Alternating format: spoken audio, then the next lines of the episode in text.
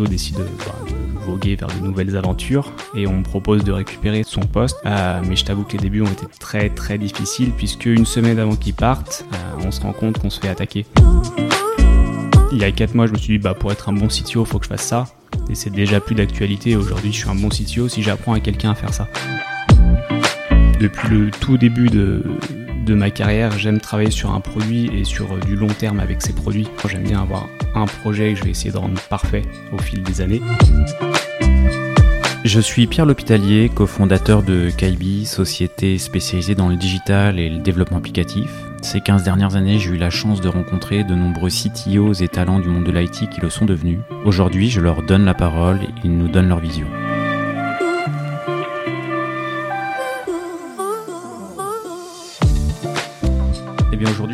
Adrien Blandin qui est le CTO de Le Permis Libre. Merci Adrien d'avoir accepté l'invitation et d'avoir fait euh, un très long chemin pour venir jusqu'à jusqu'à moi ce matin. Merci surtout pour l'invitation et de me recevoir aujourd'hui. Bah écoute, c'est avec plaisir. pour précision, euh, effectivement, tu viens de Lyon euh, jusqu'à Paris pour l'enregistrement. C'est la première fois qu'on vient d'aussi loin. Je, je suis ému. J'ai pas non plus l'habitude de me lever aussitôt. un petit réveil à 5 heures du mat. Eh ben écoute, merci beaucoup. Euh, bah pour commencer, en fait, euh, quand on s'était eu au téléphone euh, avant l'enregistrement, bah, ce m'avait marqué, une des choses qui m'avait marqué, c'était, bah, tu fais partie des rares personnes qui juste post-école, pas encore d'expérience professionnelle, et euh, bah, peu importe, on y va, euh, on se lance dans l'entrepreneuriat en fait. Ouais, c'est marrant que ça te marque comme ça parce que c'est pas du tout comme ça que je l'ai vécu. Euh, j'ai toujours aimé créer des, des, choses depuis tout petit. Et quand j'ai commencé à avoir 12, 13 ans, ça s'est surtout orienté vers les sites web. Et du coup, toute mon école d'ingé, j'ai créé beaucoup de projets, beaucoup de projets perso, beaucoup de projets pour l'école. Et pour nous, à ce moment-là, c'était juste la, la continuité de, de cette dynamique? De cette dynamique que de monter notre boîte, enfin tenter de monter notre boîte et se lancer sur un projet de manière un petit peu plus euh, professionnelle. Ouais, bah pour, le, pour le coup, moi, ça m'étonne, enfin, ça m'étonne toujours. Je suis toujours un, peu admiré. Il y a une notion de courage, hein, tu vois, de, de, de se lancer. Euh, et puis, euh, puis c'est vrai que bah, une entreprise, le, le, commercial, le market, le produit la trésorerie, euh, voilà, tout ça, c'est des. Bah voilà, faut, faut, faut se lancer. Ouais, tout ça, c'est des questions qu'on ne s'est pas posées, surtout à l'époque. Euh, nous, ce qu'on voulait surtout, c'était faire un, un, beau projet, faire un, un beau produit. Euh, et du coup, on s'est surtout concentré sur ça. D'où l'échec à la fin, puisque on a délaissé toutes les parties commerciales, marketing, business. on avait un beau produit, mais on n'arrivait pas à le vendre. Oh là, d'accord, ok. Donc un beau produit, mais il faut pas oublier de le vendre. C'est ça. C'est vraiment le, résumé de la première expérience. En tout cas, on était deux développeurs. C'était un, de mes, un de mes amis de promo avec qui j'ai monté ça. On est resté six mois enfermés dans un, un petit placard. C'était une salle d'archives dans un cabinet comptable. Euh, et on a fait notre truc pendant six mois. On a fait un, un beau projet. On était fiers des technos qu'on maîtrisait pas à l'époque, qu'on a réussi à mettre en forme. Et au bout de six mois, on s'est rendu compte qu'en fait, on avait 35 utilisateurs et il y en avait 30, c'était la famille et les amis. C'était quoi le projet en question?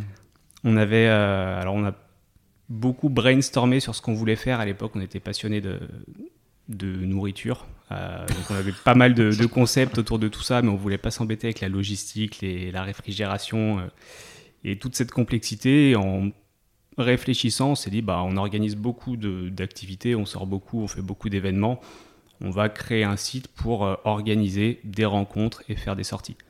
Euh, donc il y avait déjà des, concurrents sur le, sur le marché. On a réussi à faire un truc un peu plus, euh, un peu plus sexy. On s'en servait nous pas mal pour organiser nos petites, nos petites soirées avec nos potes, etc. Mais ça n'a jamais, ça jamais vraiment pris. C'était quoi les concurrents? Le plus gros, c'est On va sortir, euh, qui est toujours actif d'ailleurs, mais qui a, j'y suis retourné cette semaine en préparation. Il n'a pas bougé depuis, euh, depuis 2000, euh, à l'époque c'était 2013, donc c'est toujours le même site. Et c'était notre principal concurrent. Ouais, donc eux aussi, à part avoir le nom de domaine et laisser le truc en ligne, c'est plus très très actif quoi. Ouais, je suis pas allé voir s'il y avait s'il y avait encore du monde dessus. Je pense que oui, mais je je suis pas sûr qu'il y ait une communauté qui soit vraiment en croissance. Vous aviez réussi à monétiser quelque chose ou, ou pas du tout? Non, rien du tout. Je pense qu'à l'époque, on était un peu biberonné à la, à la Silicon Valley avec des, des boîtes qui se montent sans réfléchir au business. Euh, donc on s'est dit, bah, pourquoi pas nous? Pourquoi on pourrait pas faire la même chose et monter notre boîte sans réfléchir au business? Sauf que ça nous est vite retombé dessus. Bon, c'est une des grosses, euh, une des grosses leçons de cette. Euh, ça fait partie des, des, leçons de cette expérience en fait. Ouais, bah du coup on a travaillé 9 mois dessus à peu près, peut-être un petit peu plus, un an au total. Et quand on a décidé d'arrêter, on a pris un peu de temps pour réfléchir et se poser les questions de bah, pourquoi ça n'a pas marché? Et le constat simple, c'est surtout qu'on était deux développeurs dans notre coin, on ne présentait pas notre projet, on n'allait pas voir les utilisateurs, on n'allait pas voir les clients. Euh, du coup, ça ne pouvait pas prendre. Ok, un peu projet, un peu en autarcie, euh, sur la base de, l'idée, quoi, sans la confronter euh, aux utilisateurs, au marché, quoi. C'est ça, la vraie, la vraie leçon, c'était qu'on ne peut pas monter juste un projet technique. Il y a plein d'autres métiers à mettre autour pour mettre en avant ce projet. Une fois qu'on l'a fait, bah, il faut le distribuer, il faut le vendre. Et, euh, ce travail, il est aussi important que la partie réalisation. C'est des. Alors, du coup, je fais un petit euh, fast forward parce que avant ta deuxième. Euh, tu as eu une deuxième expérience entrepreneuriale. Ouais. Mais, quelques années plus tard. Quelques années plus tard, c'est pris en compte, ces, ces leçons C'est quoi ta, deuxième expérience? Euh, Deuxième expérience, c'était un petit peu pareil, euh, sauf qu'au lieu de faire un truc un peu générique sur les activités, euh, quelles qu'elles soient, on s'est vraiment orienté sur la rencontre sportive pour les sports de raquettes. donc moi, je faisais du badminton à l'époque, j'en fais encore. Et puis mon associé à ce moment-là faisait du, tennis. Donc déjà c'est des problématiques qu'on partageait alors que sur notre première expérience on vivait pas trop ces problématiques. Euh, on n'avait pas besoin de rencontrer du monde pour sortir. Par contre on avait besoin de trouver des partenaires pour faire du sport. Donc euh, déjà on était un peu plus client de ce qu'on produisait. Mais mon critère numéro un pour me lancer dans une deuxième aventure, c'était de trouver euh, un, un, associé qui soit pas développeur. c'était la première chose que je lui ai dit, c'est euh, Ok, je me lance avec toi, mais euh, tu vas sur le terrain, tu vas sur, les, euh, tu vas sur les terrains de sport, tu vas sur les terrains de tennis et tu nous vends ce que je vais développer. D'accord, la complémentarité. Bon, donc les, leçons de la première expérience, clairement mise en œuvre sur la deuxième, quoi. Complémentarité, aller au contact des utilisateurs et vendre le truc, quoi. Ouais, le, deuxième projet qui s'appelait Canal Match, donc vraiment pour le, pour le tennis, euh, on est allé quand même beaucoup plus loin que la première fois. On, est resté deux ans au total sur ce projet. On est arrivé jusqu'à 3000, 4000 utilisateurs. Euh, donc il y avait quand même vraiment une. Ah, il y avait une petite base quand même. Il y hein. avait une, base de, une bonne base active, surtout sur la région lyonnaise. Alors on avait quelques autres grandes villes de France, mais on avait un, bon noyau qui, qui était très actif à Lyon. Donc c'était plutôt euh, de ce point de vue-là beaucoup plus un succès. En tout cas, ce qu'on faisait, on le voyait tous les mois, ça servait au quotidien à des gens et on les rencontrait euh, une fois par mois, je crois. On faisait une sortie avec tous les. Euh, avec les 4000 utilisateurs? Non, non, avec, euh, avec le petit noyau lyonnais, en tout cas, on, organisait une soirée dans un bar pour prendre un peu leurs insights sur, sur la plateforme, qu'est-ce qui leur manquait, qu'est-ce qu'ils pensaient du site, comment on pouvait s'améliorer. donc on avait vraiment un contact direct avec eux sur comment faire évoluer tout ça. Et on, du coup, on le voyait, c'était beaucoup plus gratifiant, on avait un produit qui était utilisé. Donc deuxième expérience quand même plus, euh, plus aboutie que la première. Plus aboutie avec deux, euh, deux rôles hyper complémentaires. Bon, toi, tu as la casquette euh, réalisation du produit, quoi. C'est ça. Tu fais, tu fais quel choix Enfin, techniquement, tu as fait, fait quel choix Bon, techniquement, c'était très simple la première expérience, on s'est vraiment dit, allez, on se lance dans des nouvelles technos qu'on maîtrise pas, on a envie d'apprendre des trucs cool. Euh, donc du coup, bah, on a appris des trucs cool, mais on a passé du temps à les apprendre, ces trucs cool. La deuxième fois, je me suis dit, bah, là, je pars sur quelque chose que je maîtrise. C'était des technos toutes simples, c'était du PHP et puis euh, euh, de l'Angular, je crois, pour la partie front-end. donc des choses déjà acquises pour pas perdre de temps en apprentissage. from scratch ou avec des solutions un peu CMS ou des portails prédéveloppés ou des choses comme ça? Non, alors j'ai un gros défaut, c'est que j'aime bien tout construire moi-même. je l'ai encore aujourd'hui chez le permis libre, mais c'est euh, euh, j'ai plutôt la, la pourquoi, philo du. Pourquoi tu dis que c'est un gros défaut? C'est un défaut et c'est une qualité, mais c'est vrai que des fois on, on a tendance à reconstruire des choses qui existent déjà ailleurs, qu'on pourrait réutiliser, peut-être être plus rapide sur, euh, sur ces choix. Par contre, en les développant nous-mêmes, on les maîtrise vraiment à 100%, on les, euh, on les adapte parfaitement à nos besoins. Et c'est souvent ce que je dis à, à mes équipes, c'est qu'on construit un moteur de Formule 1. Euh, et donc chaque pièce est, faite vraiment à la perfection. C'est pour ça qu'on réutilise au moins possible des choses existantes ailleurs. D'accord, donc toi c'est ta le, entre le mec ou le bail. Euh, je mec à chaque fois. ok, ok, ok. Et euh, qu'est-ce qui fait que ça, cette expérience, euh, cette deuxième expérience, au bout de deux ans, bah, s'arrête? Le business encore. Le business encore. Ouais, c'était un peu les mêmes problématiques. donc là, on avait un projet sur lequel on n'avait pas de mal à convaincre des gens de venir l'utiliser. Euh, alors il y avait quelques problématiques d'activation. C'est de la rencontre humaine, donc c'est pas forcément facile de se lancer avec des inconnus. Euh, mais on savait que si tu te lances euh, une fois, deux fois, enfin en, tout cas si quelqu'un te propose un match et que tu y vas, après c'est quasiment gagné parce que ça se passe bien et tu plus peur d'aller rencontrer quelqu'un.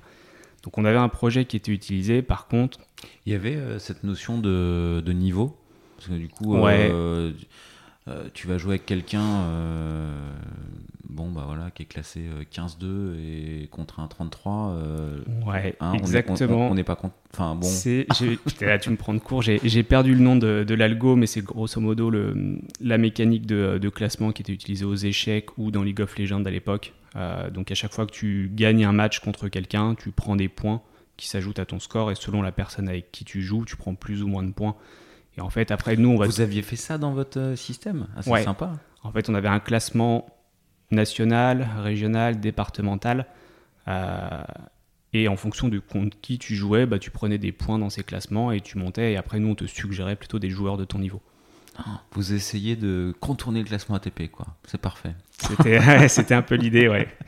Mais euh, bon, c'était un, l'algo était très très simple à mettre en place, et, mais ça marchait plutôt bien. Et pour ton premier match, du coup, euh, c'était quoi l'idée? C'est tu tu auto-déclarais euh, ton parce qu'il faut pas que ça soit déceptif le premier. Ouais, je crois que l'idée de base, c'est qu'en fait, tu te tu t'auto-jaugeais.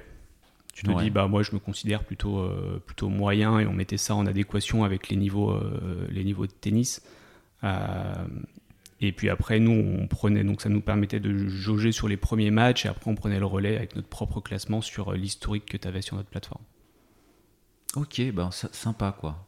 Donc pas de mal à convaincre. La base utilisateur, l'acquisition euh, utilisateur, vous la faisiez. Euh, Au début, du coup, beaucoup sur les terrains. C'était un peu notre, notre critère et le, pacte qu'on avait fait quand on s'est associé. Donc on allait sur tous les terrains de tennis gratuits, les terrains étudiants, etc. Et puis petit à petit, on a voulu s'orienter sur des partenariats avec les clubs de tennis.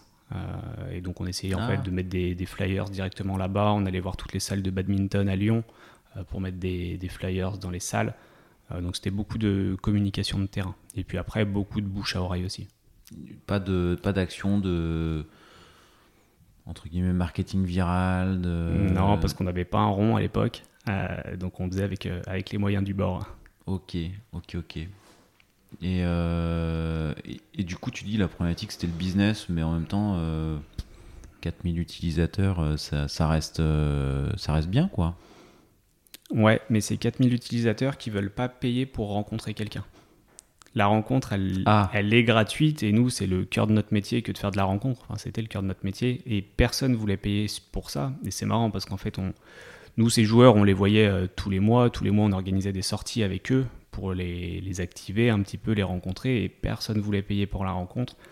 Et un jour, on a trouvé une idée qui faisait un peu écho à, plusieurs problématiques, à la fois à la monétisation, mais aussi à l'activation sur euh, tes premiers matchs, puisqu'on le premier match était toujours très difficile à faire vu que tu as peur de l'inconnu. Et en fait, on s'est dit, on va faire des tournois. On organise des tournois pour les joueurs, donc dès que tu inscris, on te met dans une poule de 4 personnes et on t'organise 3 matchs à faire dans le mois à venir. Et en fait, ça, au tout début, on n'était pas sûr que ça fonctionnerait comme, euh, comme mécanique, donc on s'est juste dit, on va faire des, des, des vieux, euh, des vieux Google Sheets, et on met quatre joueurs qui habitent à peu près à côté dedans, et, euh, et, puis après, on les laisse gérer le Google Sheet. Et ça, on a commencé à le faire payer l'inscription au tournoi, et on s'est rendu compte qu'en fait, les mecs avaient aucun problème à lâcher 10 euros, 15 euros pour participer à un petit tournoi de 4 personnes qui nous demandait aucun temps d'organisation.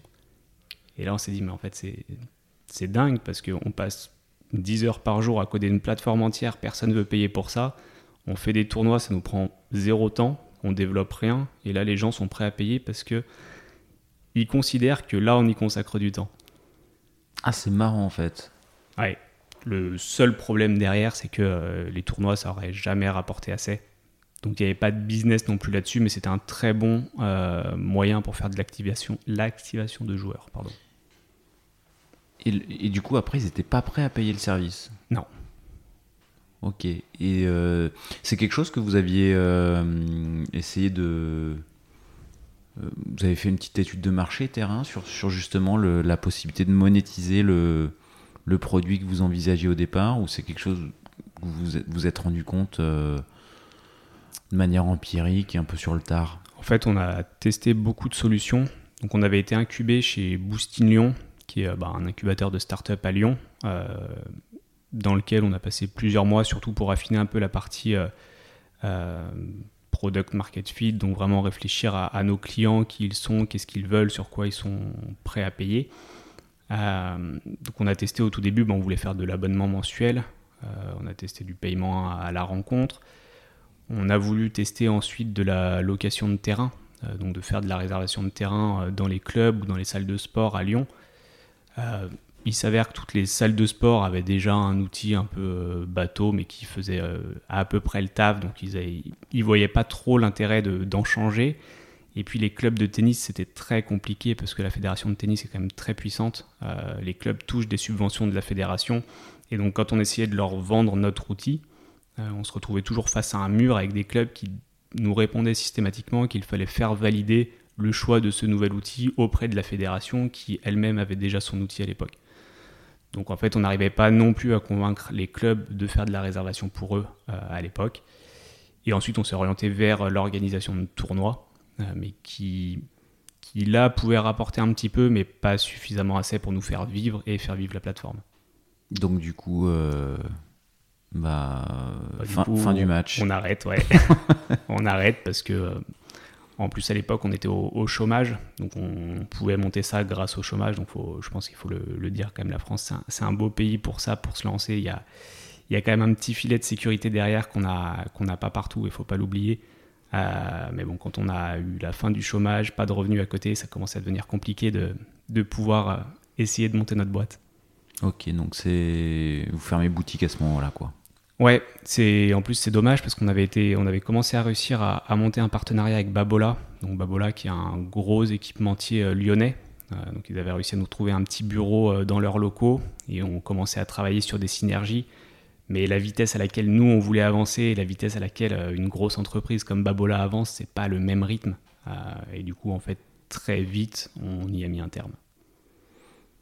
Ils ont pas voulu, enfin ils auraient pu engager des discussions sur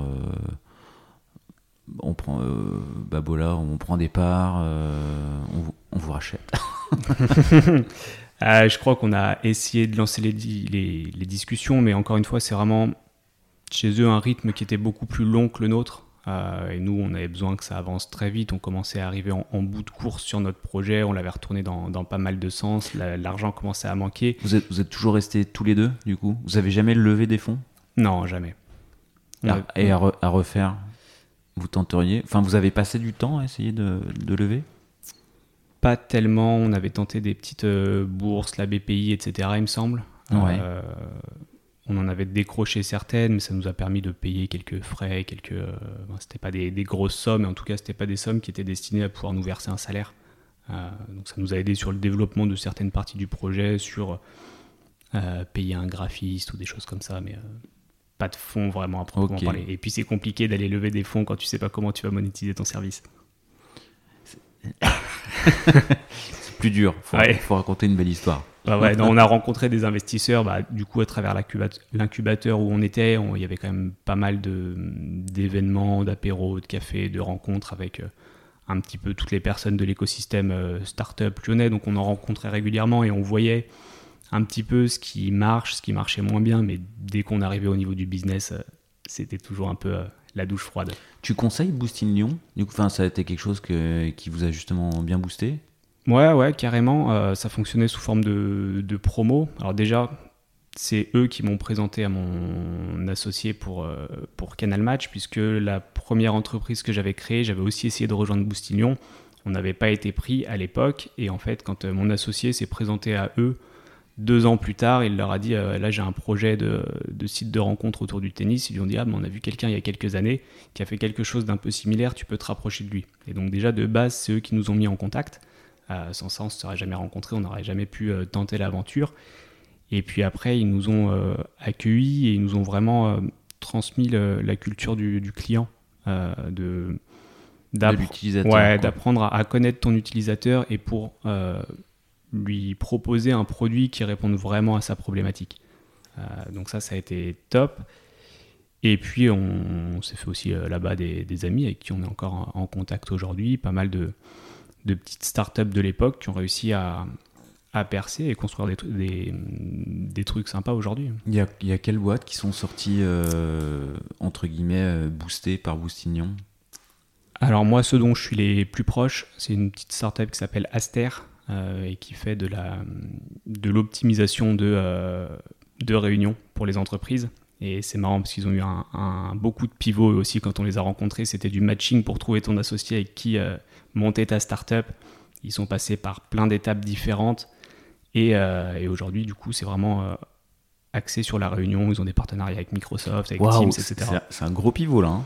Ouais, ils ont. tu vois pas, tu vois pas le lien, quoi. Non, ils se sont beaucoup cherchés, mais ce qui est assez incroyable, je pense, chez eux, c'est qu'ils ont été, euh, ils sont très persévérants. Euh, et puis, je pense que la persévérance, c'est d'une manière générale une grande qualité.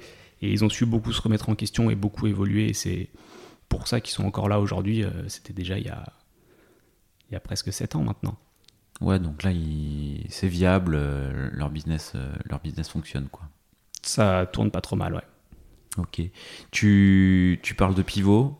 Parce que je crois que tu as, connu des, une ou des boîtes euh, qui ont été amenées à faire du, ben, un, gros, un, gros, pivot quoi, également. Ouais, euh, à la fin de ma première expérience, donc qui s'appelait Camp, la première euh, tout de suite en sortie d'école, quand on a arrêté l'aventure, bah, je me suis dit, il bah, va falloir que je trouve un, emploi maintenant.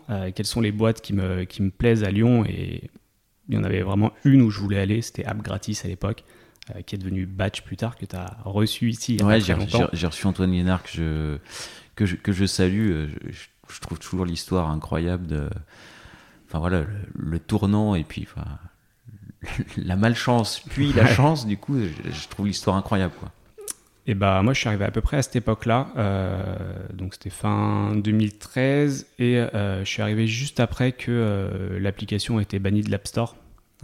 et donc à une époque où bah, ils recrutaient, mais la plus grande source d'argent venait de se, fermer.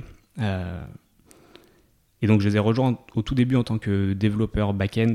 Euh, et l'idée c'était un peu de, de, relancer le concept sur euh, Android. Mais en fait sur Android ça marchait quand même vachement moins bien puisque les utilisateurs Android avaient moins envie de payer des applications que les utilisateurs iPhone. Et donc il y avait beaucoup plus d'applications gratuites de base. Euh, donc on a fait ça un petit moment et ensuite on a euh, commencé à pivoter sur ce qui est batch aujourd'hui. Euh, donc j'ai participé au tout début du pivot et au tout début du coup vraiment dev back et puis je suis passé sur de l'analyse statistique des calculs en Python pour les dashboards du CRM batch. Au moment où batch se, cherche ou se trouve, tu tu fais partie en fait de. Enfin, tout le monde peut proposer des choses, euh, tout le monde émet des idées, euh, c'est le branle-bas de combat sur les idées, comment ça se passe?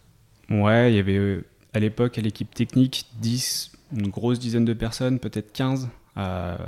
et puis surtout, Batch, c'est pas tombé du jour au lendemain. Il y a eu beaucoup de projets qui ont été testés, on a passé pas mal de, de, de semaines intensive à monter des projets rapidement pour tester le, tester le concept, euh, des, des, projets d'édition euh, dans l'actualité, euh, des projets d'ad network. et puis il y avait ce petit, ce petit projet à côté qui s'appelait à l'époque Bastion et qui permettait de faire un SDK pour proposer des codes promo aux utilisateurs. Et c'est vraiment ce SDK qui petit à petit a, a, pris le pas sur tous les autres projets et s'est imposé comme étant Batch, il a évolué aujourd'hui, c'est plus tout à fait la même chose. Euh, je sais. Parce que ça fait quoi Batch aujourd'hui? Aujourd'hui, ça sert à envoyer des push notifications. Après, je suis plus dans l'entreprise, alors je ne connais plus toutes les fonctionnalités qu'ils ont, mais le, concept de base, c'est d'envoyer des push notifs, euh, là où le concept initial, c'était de faire des, codes promo. Ok, bon, je crois aujourd'hui ils envoient des milliards de notifications. Euh, je pense que quand tu, a priori, quand on reçoit des notifs sur notre téléphone, ouais, 80, j'ai pas le pourcentage. Petite pensée pendant l'élection présidentielle, je pense. Ouais. ils ont dû morfler à l'équipe technique. Ouais, ouais, je crois qu'il. Ou en tous les cas, les volumétries sont assez dingues, quoi. C'est plusieurs milliards de notifs euh, par, par mois, quoi. Euh, et euh, tu t'en. Tu, tu, quittes, tu quittes App Gratis slash Batch quand, comment, pourquoi? Je les quitte en 2015, donc à peu près deux ans après mon arrivée. Euh, C'était pas forcément un départ volontaire à l'époque. Euh, du coup, le pivot, il n'était pas encore euh, complètement enclenché. Euh, la trésorerie, elle, se, elle s'aménisait un petit peu. Donc il y a eu pas mal de, personnes qui ont été remerciées. après, ça s'est fait en, très bons termes. Les choix ils sont, qui ont été faits à l'époque sont tout à fait logiques et compréhensibles, donc il n'y a jamais eu de, de malaise vis-à-vis de ça. Euh, mais voilà, ouais, deux ans après, euh, l'aventure batch, c'est terminé pour moi. Ouais, tu serais, tu, bon, si tu serais bien resté, quoi. Tu te sentais bien, euh, niveau technique, challenge technique, vision. Niveau technique, c'était, c'est une bonne boîte avec une très bonne équipe technique, il y a des très bons éléments. Donc pour moi, ça a été très formateur comme expérience. J'ai beaucoup appris avec eux. Après, est-ce que j'y serais resté encore longtemps? Je sais pas, et on le saura jamais. Euh, mais oui, je serais resté encore un petit peu si j'avais pu. Ok, et donc la séparation s'est bien passée. Ben, ça s'est très bien passé parce que euh, surtout ça tombait pour moi au bon moment aussi. J'avais euh, ce projet perso à côté qui était ah, Canal Match. c'était un peu en parallèle quoi. Ouais, mon associé, enfin celui qui est devenu mon associé à l'époque, m'avait contacté déjà 6-9 mois auparavant pour me parler de son projet et on avait commencé à monter ça un petit peu le week-end, les vacances. C'était vraiment un side project qu'on montait en parallèle de, de notre job. Et batch, euh, j'ai dû en partir en juillet. Et en fait, au même moment, il y a une promotion, une nouvelle promotion Boostignon qui allait commencer. Et je me suis dit, bah, ah, le timing, il est, il est top en fait. Je, je, pars de batch, je me fais deux petites semaines de vacances et j'enchaîne direct sur une incubation, sur le projet que j'essaie de développer depuis euh, neuf mois. Je pense que ce projet, il peut aller plus loin que ma première expérience là j'ai l'opportunité de voir si vraiment on peut aller plus loin avec ça et de faire mieux que la première fois. Donc, euh, donc je me suis lancé direct dedans et vraiment c'est pour ça que ça a été très bien pris pour moi, c'est que le timing il était, euh, il était au poil.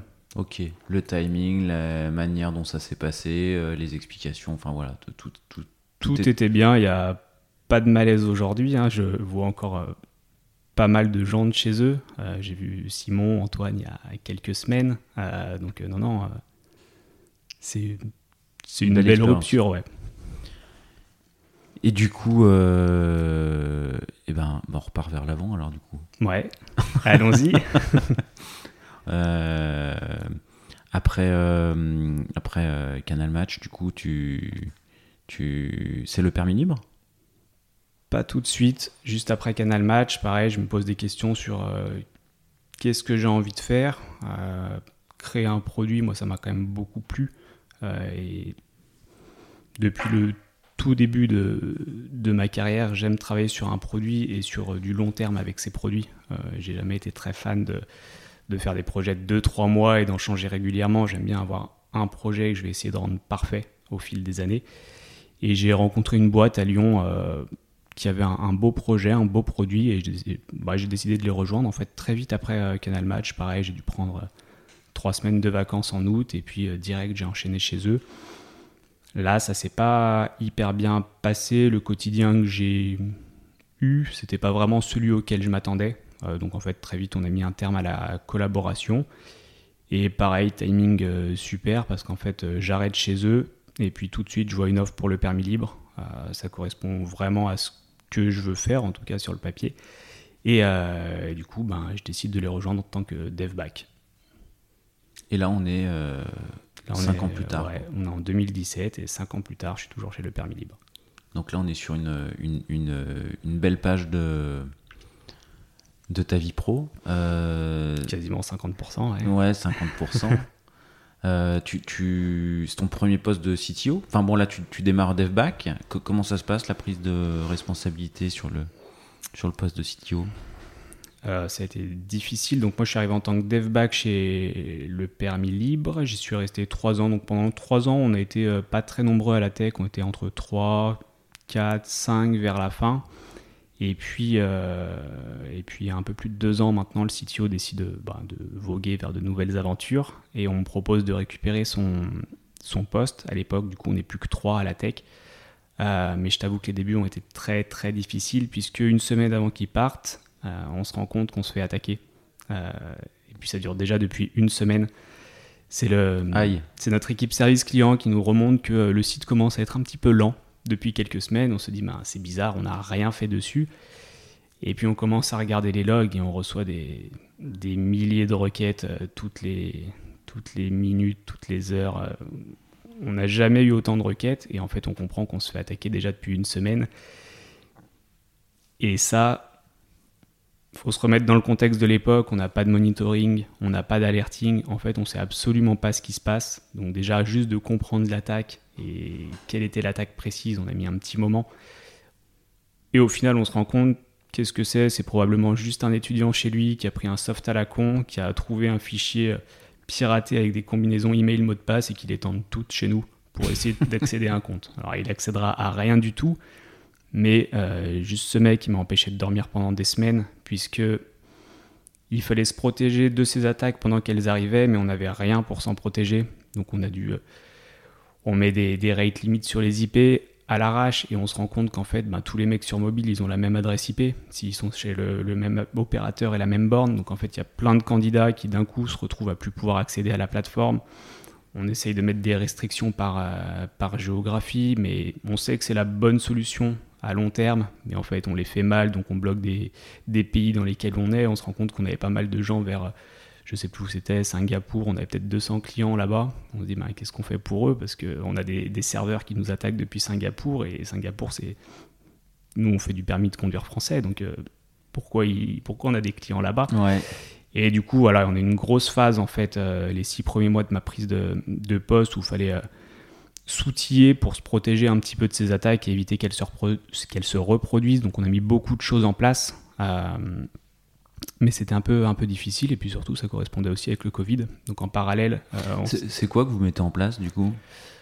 On a mis bah, des trucs assez euh, standards, on a changé notre mécanique d'authentification, on a mis une petite euh, prison. Euh, en gros, quand tu as fait 5 échecs de, de, connexion, bah, tu peux plus tenter de te connecter. Comme ça, le mec, il peut pas faire de brute force et tester 50 000 mots de passe chez nous. Euh, il est limité à 5 par heure, par exemple.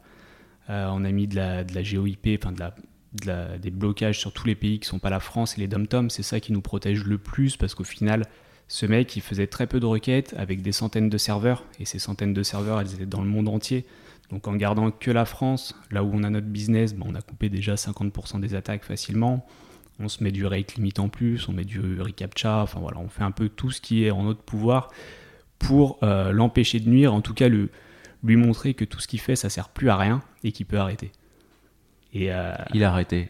Vous l'avez retrouvé? Vous... Non, on l'a jamais retrouvé. Il a arrêté et en fait c'était un petit malin parce que parce qu'au tout début la, la, la protection par euh, géographique, on la mettait pas tout le temps. On l'activait juste quand il nous attaquait pour lui dire bah arrête-toi, c'est bon, c'est protégé. Et puis on l'a désactivé après pour que nos clients à l'étranger puissent continuer leur leur leur euh, révision. Et en fait, ils nous attaquaient tout le temps, euh, genre le 1er mai. Quand c'est férié, il s'est dit, bah, il n'y a personne au travail, ils vont pas pouvoir activer la protection, donc c'est ce jour-là où je vais relancer mon bot. Ah.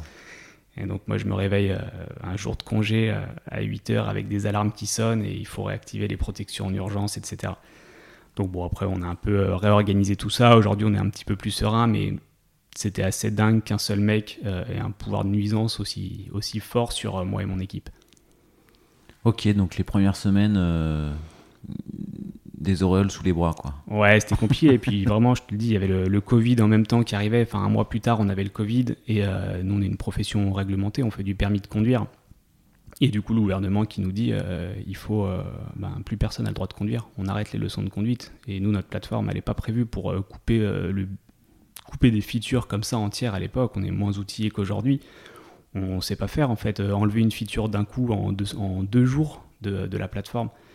Et donc on, avait des solutions un petit peu, un petit peu bancales qu'on devait lancer tous les jours pour, pour empêcher les réservations. Et puis surtout, du jour au lendemain, à cette époque-là, il y a toutes les directives du gouvernement, elles changeaient, on ne savait pas trop sur quel pied danser, il n'y avait pas de vision à long terme, ça marchait deux jours et deux jours plus tard, c'est une autre solution qu'il faut mettre en place.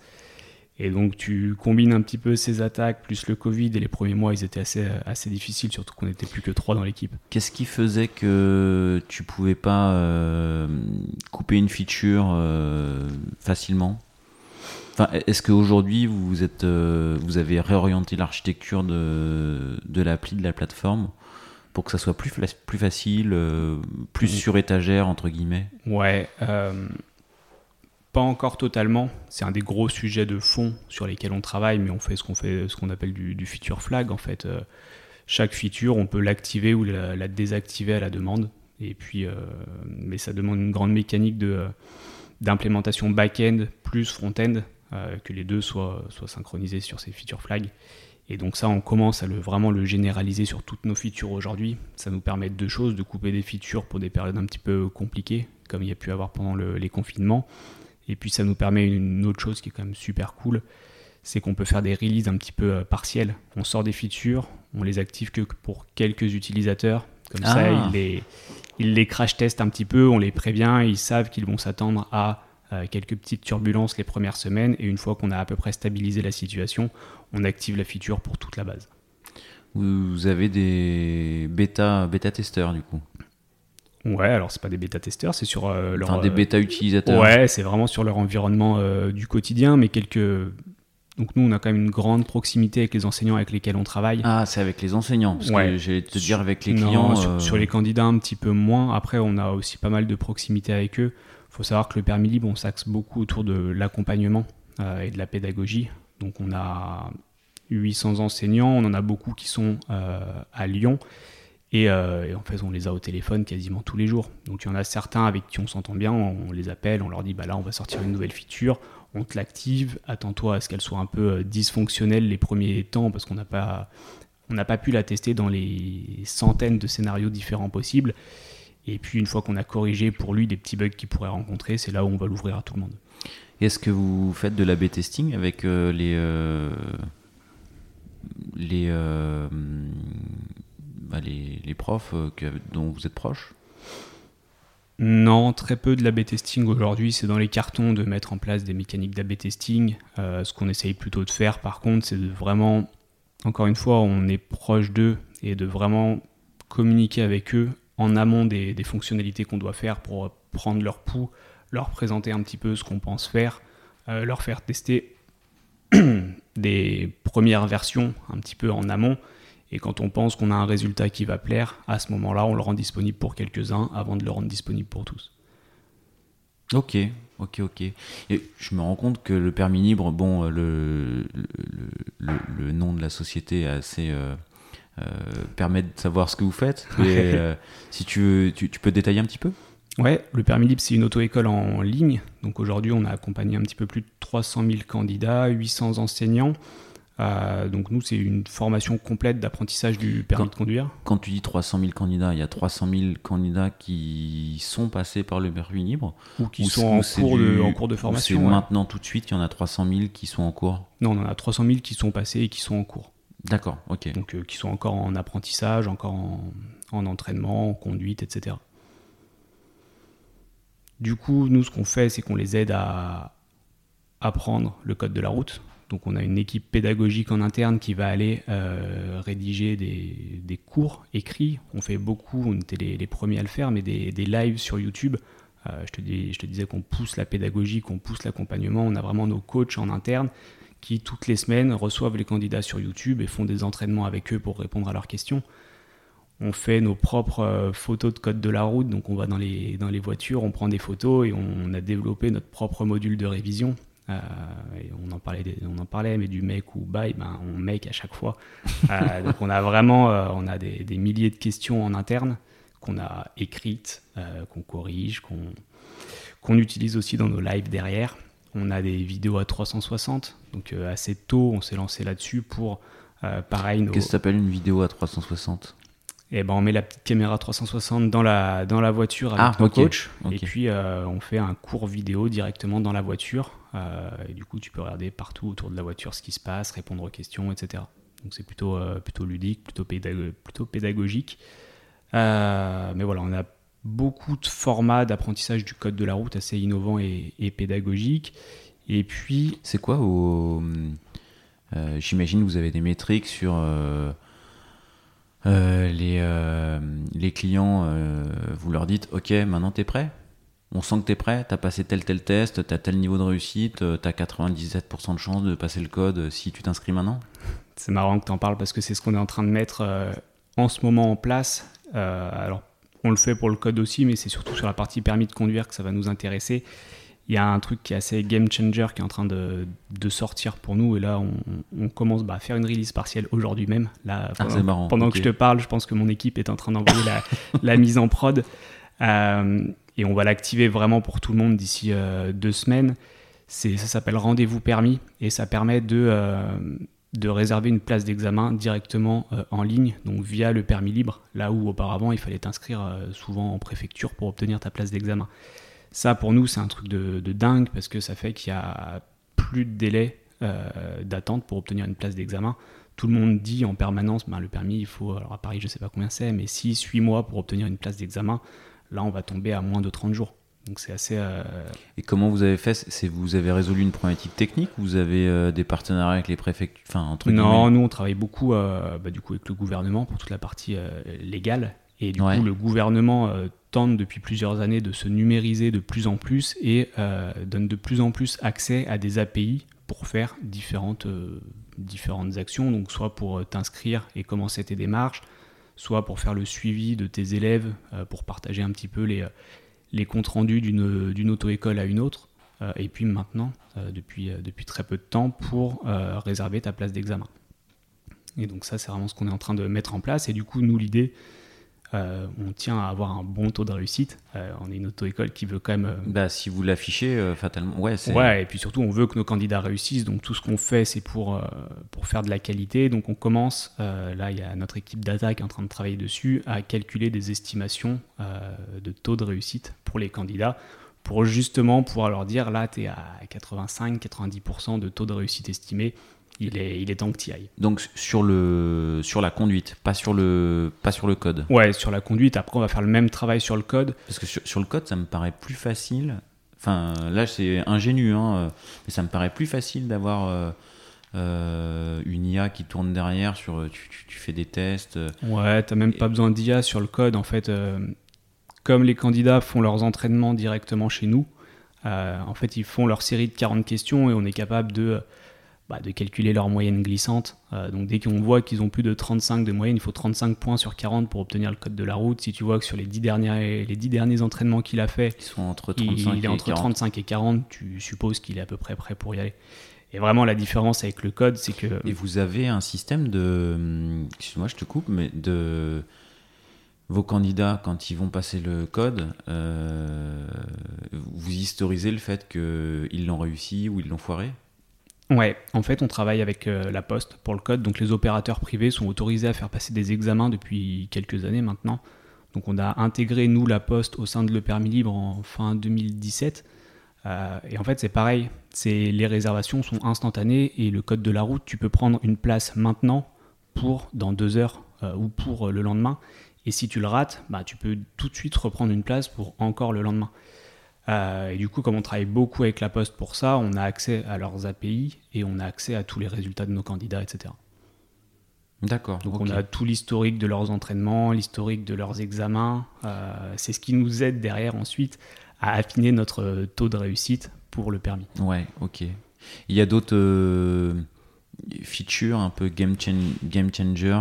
quand tu dis on va être game changer là-dessus, il n'y a pas de concurrent qui fait ça? Si les concurrents vont, forcément se lancer dessus, euh, c'est game changer pas seulement pour nous, mais tout, pour tout le marché des auto-écoles en ligne. Euh, c'est vraiment le, le point de blocage numéro un qu'on rencontre depuis un an qui est en train de sauter en ce moment même. Donc, le point de blocage, c'était les API. Euh, c'était l'obtention d'une place d'examen. En fait, il y a beaucoup de candidats qui, du coup, se disaient c'est compliqué d'avoir une place d'examen en auto-école en ligne. je vais plutôt aller en auto-école classique, traditionnelle, pour l'avoir. faire tout ça, tout ça, quoi. Ouais, et puis les délais n'étaient pas les mêmes. Euh, mais aujourd'hui, cet argument, il n'existe plus puisque euh, on peut réserver des. En fait, les, les modalités de réservation de places d'examen sont les mêmes pour nous que pour toutes les, euh, toutes les auto-écoles de France. Donc, en 30 jours, tu as ta place d'examen du permis de conduire chez le permis libre. C'est pas mal, quoi. Ouais, c'est vraiment, vraiment un truc. on s'en rend pas compte, mais c'est un truc de dingue. Et d'autres features qui vont vous qui vont être game, changer, game changer Ouais, euh, là on Peut-être que tu peux pas en parler. si, si, si, je peux en parler. On a commencé à se lancer dans l'assurance. Euh, donc l'idée c'est vraiment de ah, d'accompagner l'élève du début à la fin. Donc il fait le code avec nous, il fait le permis avec nous. Une fois qu'il a le permis, il va falloir qu'il s'assure. Et donc euh, on travaille sur une offre d'assurance qui soit super intéressante pour lui. donc ça c'est déjà sorti et c'est quelque chose qu'on va vraiment travailler côté produit sur cette année. Euh, et puis après, il y a tous les, euh, tous les produits un petit peu annexes, euh, la conduite accompagnée, la conduite supervisée. C'est des sujets sur lesquels on va aussi être. que vous ne faites pas aujourd'hui Vous non, pas Aujourd'hui, on ne les fait pas, mais c'est des sujets sur lesquels on commence vraiment à s'intéresser fortement. Et sur la partie assurance, vous vous positionnez en tant que courtier? Courtier négociateur ou vous allez vous positionner en tant que. On lance notre propre produit d'assurance? Alors tout n'est pas défini aujourd'hui. Euh, aujourd'hui, on passe par un courtier. L'idée à terme, c'est probablement de, euh, de, faire notre propre assurance. D'accord, ok. Ok, ok. une nouvelle activité euh, complète, quoi, effectivement. Ouais, mais c'est juste la, la, suite logique de ton parcours de, de permis de conduire. Une fois que tu as le permis, bah, bah, faudrait peut-être se lancer dans l'achat de véhicules alors. Hein. C'est peut-être une piste. Hein Ok, ok, ok. C'est quoi les gros challenges techniques que tu as, que as eu là, ces cinq dernières années? Au-delà de la sécu, là, on a compris que. ouais, il y a la sécu, c'est, ça c'est un challenge, mais c'est vraiment un, challenge de fond. Euh, on l'a fait euh, il y a deux ans, on a fait une grosse passe dessus, mais c'est plus une philosophie aujourd'hui qu'on essaye d'adopter à, chaque feature, euh, penser à la sécurité systématiquement.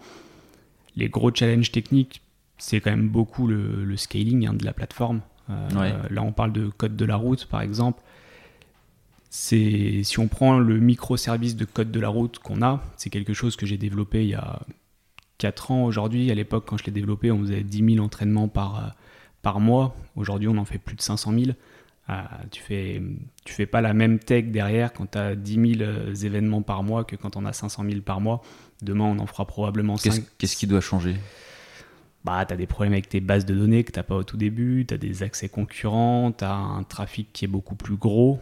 Euh, tes machines sont limitées, donc il faut commencer à monter de plus en plus de machines. Aujourd'hui, on a environ 80 euh, serveurs pour faire tourner le permis libre. Euh, là où au tout début, on n'avait qu'un seul serveur. on commence. Ouais, donc c'est plutôt. c'est pas forcément au niveau du code ou du microservice en tant que tel, c'est plutôt dans l'infra. Il y a une grosse partie d'infra. le code en soi, on l'écrit relativement de la même manière. Alors nous, on essaye de, d'apporter une grande rigueur et beaucoup d'exigences sur la qualité de notre code. C'est un principe qui est assez important pour moi, mais vraiment de...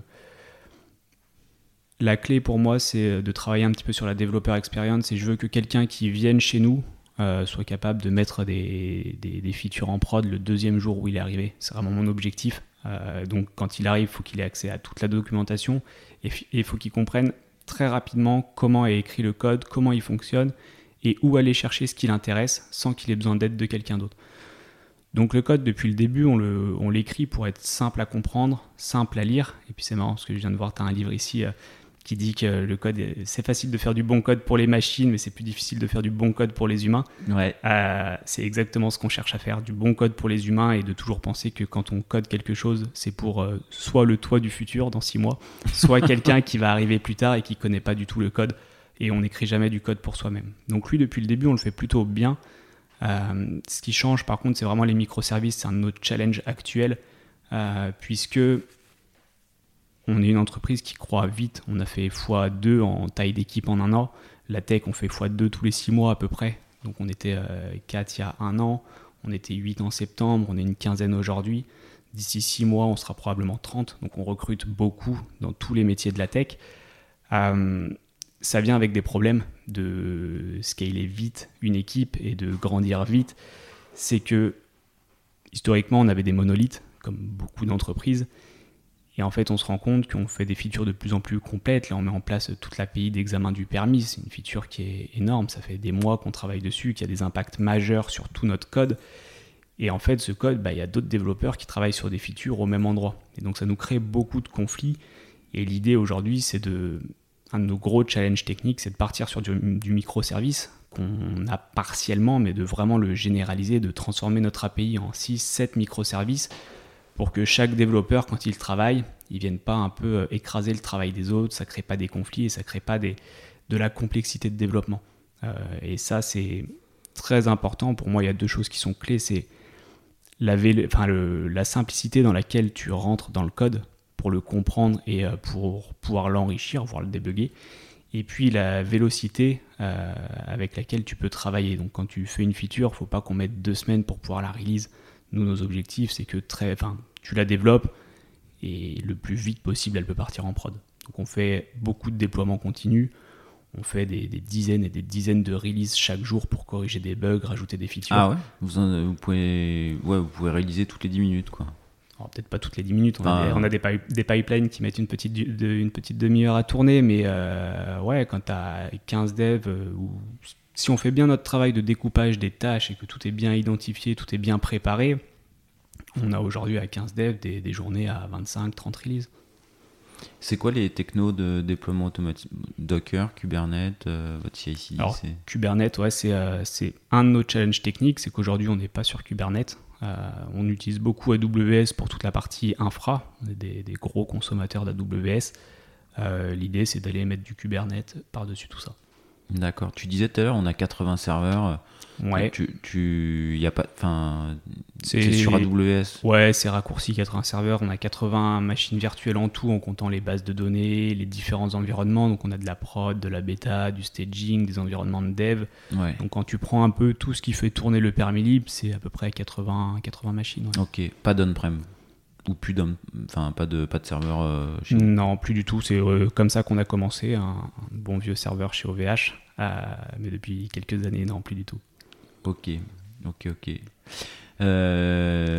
quand tu décris un petit peu l'évolution de le permis libre, j'ai l'impression que tu, enfin l'équipe grandit vite depuis peu, enfin depuis un an, un an et demi quoi en gros. Ouais.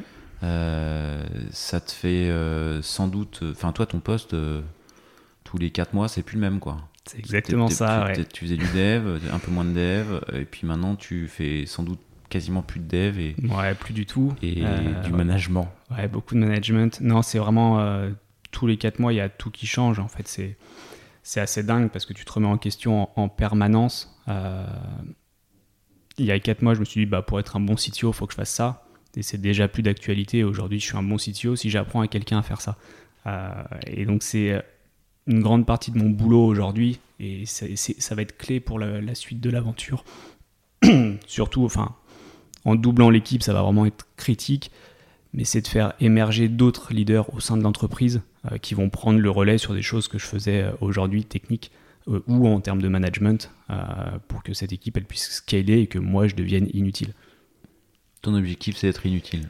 Être inutile et ne prendre aucune décision, ouais. C'est mes deux objectifs. ah bah faudrait que t'en prennes, hein, je pense, à un moment donné quand même. non, je pense que si tu mets une bonne culture, euh, que tu arrives bien à déléguer, bien à responsabiliser, avoir les bonnes, les bonnes personnes de confiance au bon endroit, tu peux commencer à réduire drastiquement le nombre de décisions que tu prends chaque jour. Et aujourd'hui, il y a beaucoup de décisions que je prends que quelqu'un d'autre pourrait prendre. Ok, donc c'est l'objectif cible à terme, prendre le moins de décisions possible. C'est ça, ça voudra dire que la boîte tourne bien sans moi. Ok, ok, ok.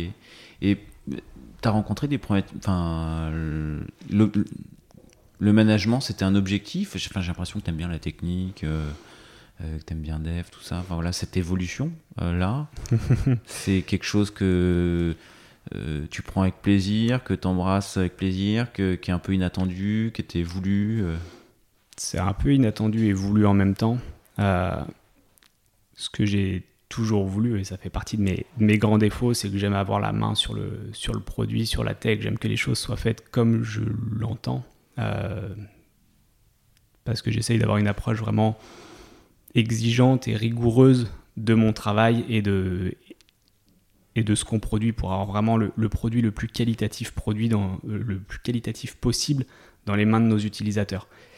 Et donc pour avoir cette, ce, c'est pas du contrôle, mais pour pouvoir faire vivre cette culture, j'avais besoin de prendre de plus en plus de responsabilités. Euh, donc c'est vraiment ce que je cherchais au tout début. Euh, aujourd'hui, je me rends compte que euh, si je fais bien mon travail, c'est si j'arrive à déléguer cette vision, cette,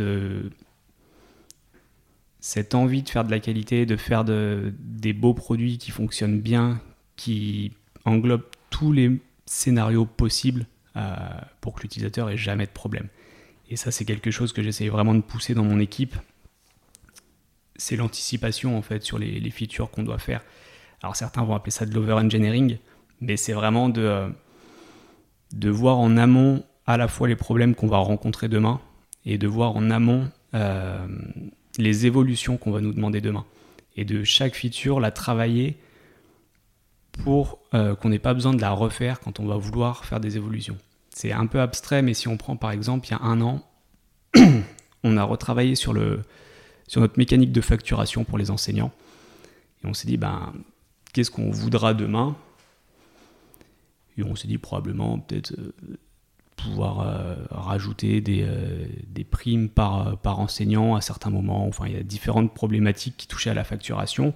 On l'a fait, on s'en est pas servi pendant longtemps. Et puis là, par exemple, il y a deux semaines, ben, l'essence qui augmente. Euh, donc nos enseignants nous sont directement concernés. le permis libre, euh, ben, on essaye d'avoir de la proximité avec nos utilisateurs, avec nos enseignants. Donc on s'est dit ben, on va les accompagner euh, dans la hausse du carburant. Et donc on va leur mettre à tous un petit bonus sur chaque leçon qu'ils font pour les aider avec le prix de l'essence. Et en fait, ben, on a été capable de faire ça en, en quoi En trois heures, parce qu'il y a un an, on a bien fait notre travail, on a mis une belle feature sur la facturation qu'on a pu réutiliser aujourd'hui. Et ça, on, s'en est servi quand on a aussi accompagné les enseignants pour le Covid ou pour, pour plein de choses comme ça. Donc c'est vraiment anticiper un peu l'avenir, c'est euh, mon credo et c'est ce que j'essaye de transmettre. Donc ça, ça passe par essayer de faire des, penser des choses génériques et modulaires. Ouais. Euh, mais tu l'insuffles à quel, tu l'insuffles, tu l'insuffles comment dans les équipes cette, euh, ce mindset là l'exigence toujours. Euh, c'est vraiment, si on veut faire de la qualité, il faut se donner les moyens de faire de la qualité. Et ça veut dire qu'on fait pas de, on fait jamais de features à l'arrache. Donc quand on nous demande des features, on, les fait pas ou pas tout de suite. Et on se donne le temps de la réflexion pour les penser. Et euh, on fait jamais euh, une conception le matin et puis on enchaîne l'après-midi sur la feature. Ça, c'est pas chez nous. On a toujours, on fonctionne sous forme de sprint. Donc on a deux semaines de travail qui est toujours préparé à l'avance. Donc quand on nous demande quelque chose, on le fait jamais avant au moins le sprint prochain. Donc on est sûr d'avoir toujours deux semaines à peu près de, enfin au moins une semaine de latence entre une demande et sa réalisation. Et en fait, on va systématiquement passer par des phases de conception produit, conception technique. On se met toujours à plusieurs au tableau. Donc moi, je, suis un gros consommateur de, tableaux et de, de stylos Velleda. Euh, on en a partout dans le bureau. On écrit sur tous et je pense qu'il y, a y a mes schémas un petit peu partout dans les bureaux. Mais on se met à plusieurs autour de ça, des dev front, des dev back, et on réfléchit à la feature, on identifie les points de blocage, on identifie qu'est-ce qu'on va vouloir nous demander demain et qu'est-ce qui, dans notre conception actuelle, va nous freiner demain pour essayer de se laisser des portes de sortie plus tard. Et une fois qu'on a une bonne conception technique, on la rédige, on la découpe le plus possible pour faire des petites features indépendantes qu'on va pouvoir faire les unes après les autres. Mais surtout entre la conception et le développement, on attend un petit peu parce que la nuit porte conseil et souvent, si tu laisses les idées macérer encore quelques jours, on va retomber sur des scénarios qu'on a oubliés le jour J dans la conception. Tu as des... as des sprints de conception et des sprints de dev? Ouais, grosso modo, c'est à peu près ça. En fait, on a l'équipe produit qui est toujours en amont de les. on s'est réorganisé depuis peu sous forme de squad. Donc, c'était une... avec la croissance, c'était une de nos grosses problématiques. Euh, c'était la communication en fait entre l'équipe produit et l'équipe technique. Et du coup, la réponse qu'on y a apportée, c'est de créer des squads, donc des, équipes de 4 à 8 personnes, grosso modo des feature teams euh, pluridisciplinaires. Donc nous, on ne fait pas de, full stack chez le permis libre. On fait du back-end, du front-end, de l'infra, de la UX, de, la UI, et c'est tous les profils qu'on va mettre dans une squad. Et donc dans cette squad, tu as à la fois des profils produits, des profils techniques, et les profils produits, en fait, ils sont toujours en train de travailler sur les sujets futurs de, euh, des profils techniques de leur squad. Qui fait que quand ils travaillent dessus, ils peuvent communiquer avec les, profils techniques pour faire pré-valider euh, la réalisabilité des sujets. Et puis quand ça passe à l'équipe technique parce que c'est pré-validé, alors à ce moment-là, l'équipe technique va faire sa conception et dire bah là on a vu X points de blocage, X choses qui nous semblent euh, pas cohérentes et se rapprocher du produit pour faire évoluer les maquettes par rapport au retour de conception. Donc la clé est vraiment, enfin moi c'est ce que je ce que je remarque, c'est que le l'élément principal pour que l'équipe fonctionne bien, c'est la communication. Euh, c'est l'échange entre le produit et la technique. Et donc tout ce qu'on fait vise à créer cette communication. Tu, tu, me parles de communication, tu me parles de tableau Velleda. Euh, j'entends que vous n'êtes pas en full remote. Non. Euh, alors, c'est une bonne question. On, se, on s'ouvre de plus en plus au télétravail. On est sur un marché hyper saturé pour le recrutement. Donc, forcément, le remote, c'est c'est quelque chose qui est demandé par nos équipes, c'est quelque chose qui est demandé par les potentiels postulants. On serait bête de ne pas le faire. Donc on a plutôt une approche hybride aujourd'hui on fait sur les personnes qui habitent à Lyon, euh, on demande trois jours de présentiel et deux jours euh, de remote. Et ces deux jours de remote, ils les placent comme ils veulent dans la semaine. Pas de consigne Non, il n'y a aucune consigne. Pourquoi? Parce qu'on a aussi des profils, donc c'est le l'autre mode qu'on a, c'est qu'on a des personnes à peu près à 80% en télétravail, donc qui habitent un petit peu plus loin, donc de Lyon, ça va, ça va être des personnes à Annecy, des personnes à Toulouse, qui elles viennent à peu près deux jours toutes les deux semaines. Là, je te donne des, chiffres un peu, euh, un peu à l'arrache, mais on, fait vraiment à la carte si, euh, si tu peux pas faire deux jours toutes les deux semaines et que tu peux, tu peux, as besoin de trois semaines entre les deux parce que c'est pas possible, on n'est on est pas chiant là-dessus. L'idée, c'est surtout de se voir de temps en temps pour vraiment euh, créer, pour, la communication, pour créer la, dynamique d'équipe. Et les tableaux Velleda. et les tableaux Velleda. Mais du coup, ces personnes à 80% et ce remote à la carte sur ta semaine, ça nous force en fait à travailler en mode full remote tout le temps. Donc par exemple, dès qu'on fait une réunion, ben, systématiquement, euh, il nous faut une salle de réunion qui soit bookée, plus un lien Meet. Ça veut dire qu'on a des micros dans les salles de réunion, qu'on a des caméras, etc. Parce qu'on ne sait jamais qui va être présent. Euh, et du coup, il faut qu'on soit euh, compliant pour tout le monde à chaque fois. Et du coup, c'est bien parce que ça nous force aussi à travailler beaucoup plus à l'écrit et en asynchrone. Donc on fait plus de points s'il n'y a pas une sorte d'ODJ qui a été définie à l'avance. Donc quand on convoque une réunion, on, prépare en fait la réunion, comme ça chacun peut en prendre connaissance avant. Ça veut dire que tu as aussi un support écrit quand tu es dans la réunion pour... Tu as une trame et tu limites un petit peu les, les, dérives potentielles des réunions qui bifurquent sur d'autres sujets. Là, on a vraiment une trame à suivre et surtout, on a un compte-rendu du coup de la réunion qui est produit à la fin et chacun peut en reprendre connaissance euh, à n'importe quel moment. Donc ce, ce mode de télétravail un peu hybride, on l'adapte quand même comme si on était en full remote, euh, parce que derrière, ça nous structure mieux. Ok, ok, ok. Tu m'as pas dit les stacks techniques, vous utilisez euh, back, front, donc c'est bien compris, vous êtes séparés Ouais, donc on a vraiment des stacks euh, différentes. Après, c'est des stacks très classiques. Sur le front-end, on est en full React sur tous nos projets. Il y en a un seul qui l'était pas et on est en train de le, changer en ce moment même. Donc on refait tout notre site vitrine en Next.js pour euh, être cohérent au niveau stack technique, puisque historiquement c'était un projet Symfony. Donc les devs back n'aimaient pas trop travailler dessus parce qu'il y avait de l'intégration HTML à faire et les devs front n'aimaient pas trop travailler dessus parce qu'il y avait du PHP à faire. Donc on s'est dit, bon, bah, on va faire le meilleur des deux mondes, on va remettre du React devant pour les dev front et on va mettre du, du, coup, on fait du Symfony pour les dev, pour les dev back, on va remettre du Symfony derrière. C'est un projet qui est hyper, euh, qui est simple à faire, hein. c'est un site vitrine, il n'y a pas de complexité particulière, mais il est clé pour nous parce que, euh, et c'est aussi quelque chose qu'on essaye de faire, c'est qu'à travers une des choses qui est importante pour moi, et c'est, je pense, le job d'un CTO, c'est de donner un, un cap, de donner une vision à suivre à son équipe. Je disais que je ne veux pas prendre de décision aujourd'hui, mais par contre, je dois, euh, faut que chacun sache où on va techniquement, où est-ce qu'on sera dans un an, où est-ce qu'on sera dans deux ans? Euh, et donc l'idée c'est de créer ce cap, et donc les microservices pour nous ça fait partie de, ce, chemin à suivre, de cette évolution technique à monter. tout le monde le sait aujourd'hui, on a réussi. Et une fois qu'on a notre cap, qu'on a notre roadmap qui est prête, on essaye de l'intégrer dans chaque projet pour que chaque chose qu'on fasse nous rapproche un petit peu plus de nos objectifs. Et donc ce site vitrine qu'on refait, on profite en fait de, de, devoir travailler dessus pour des raisons au début un peu euh, commerciales, marketing, euh, communication, etc.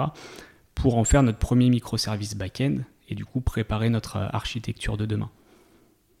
Ok, ok, ok. Et toi, dans tout ça, tu dis, il y a un moment donné, tu as dit, bon, bah voilà, tous les 4 mois, je me dis, si je veux être un bon CTO, il faut que je fasse ça. Et maintenant, 4 mois plus tard, si je veux être un bon CTO, c'est plus du tout la même chose. Il faut que j'apprenne quelqu'un et alors, euh, toi, dans six mois, quand tu as recruté 10 personnes de plus, euh, c'est quoi qui a changé euh, Qu'est-ce qu'il faudra pour que tu sois un bon CTO dans six mois. je suis désolé de cette question. non, dans six mois, je ne le sais pas encore, mais ce dont je suis sûr, je te... là, on est en train de se réorganiser, du coup, comme on, grossit vite. quand tu as 15 développeurs, tu travailles pas de la même manière que quand tu as 8 développeurs. 8 développeurs, c'était assez simple. J'étais capable de de les gérer les 8 moi-même, de savoir ce sur quoi chacun travaillait au quotidien, d'un peu organiser tout ça. Donc je faisais plus office de, de on va dire PO. Hein. Je, je, préparais leur, euh, leur ticket, je m'assurais que toutes les specs étaient bien prêtes dans les temps, que tout était bien cadré, que les, les tâches étaient bien découpées chronologiquement. Quand tu es 15, déjà, tu travailles plus pareil. Euh, c'est compliqué de gérer 15 personnes en direct. Tu peux plus savoir ce que chacun fait individuellement en permanence. Du coup, tu es beaucoup moins efficace dans la résolution des problèmes individuels. Donc là, l'objectif, c'était de créer ben, deux équipes. On sait qu'on a d'autres projets qui arrivent. L'assurance, ça va être un gros projet chez le permis libre. Ça va probablement mobiliser une équipe entière. Donc déjà, on recrute de moins en moins de personnes euh, à l'unité et de plus en plus d'équipes d'un coup. Donc là, on sait qu'on va devoir monter une équipe. Trois équipes, ça veut dire que euh, moi je ne peux pas les gérer directement, il faut des personnes pour gérer chacune de ces équipes. Dans un an, on aura probablement 5, 6 équipes, ça commence à faire beaucoup. Quelles sont les problématiques qui vont se poser et du coup, quelle est l'organisation qu'on va vouloir y mettre pour répondre à ces problématiques? Parce que chaque changement répond à un problème, mais apporte son lot de nouveaux problèmes que tu n'avais pas avant. Et donc, euh, nous, on est passé d'une équipe à plusieurs équipes. Quel est le problème que ça résout? Bah, C'est que chacun rebaisse un petit peu son scope, donc chacun devient meilleur dans son scope, on résout les problématiques de communication entre le produit et la technique.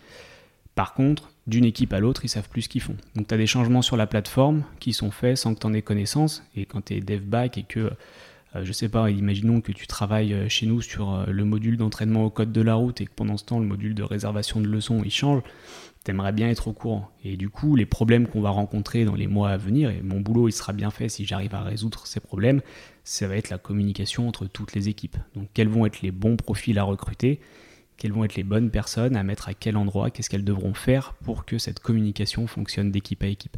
Mais c'est vraiment euh, faire émerger des leaders chez nous, donner plus de responsabilités, déléguer plus, euh, et puis anticiper. Euh, d'un point de vue organisationnel et managérial, ce qu'on fait déjà côté technique sur les problèmes qu'on va rencontrer plus tard.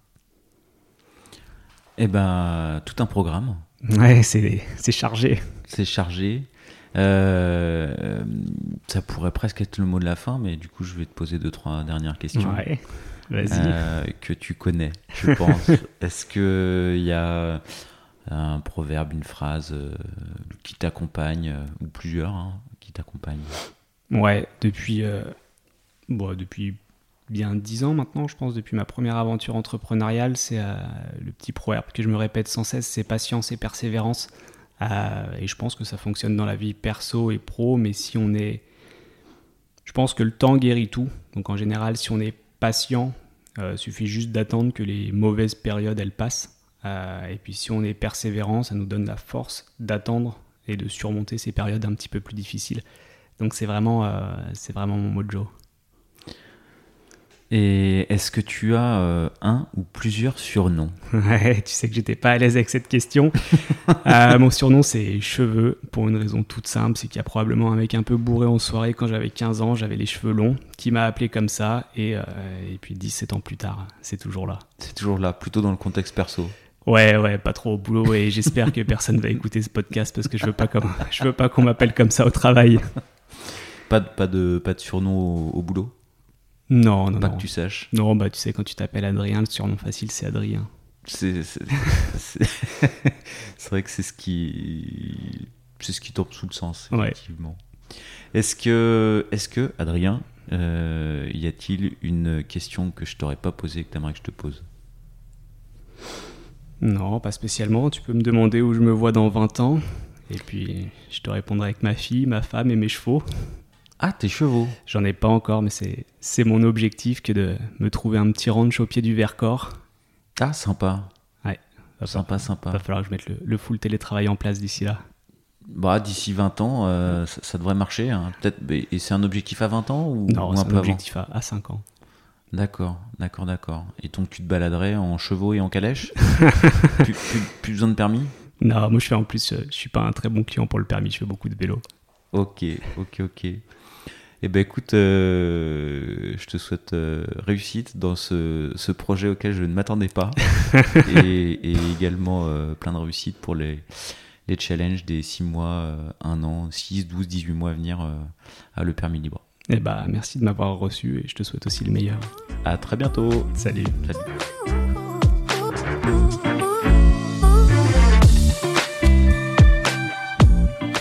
L'épisode est terminé, j'espère qu'il vous a plu et si c'est le cas, c'est le moment de prendre deux ou trois secondes de plus pour euh, deux ou trois clics. Un petit clic pour un pouce bleu euh, ou un petit clic pour un partage aux copains ou un petit clic pour vous abonner euh, et ne pas rater le prochain épisode. À très bientôt.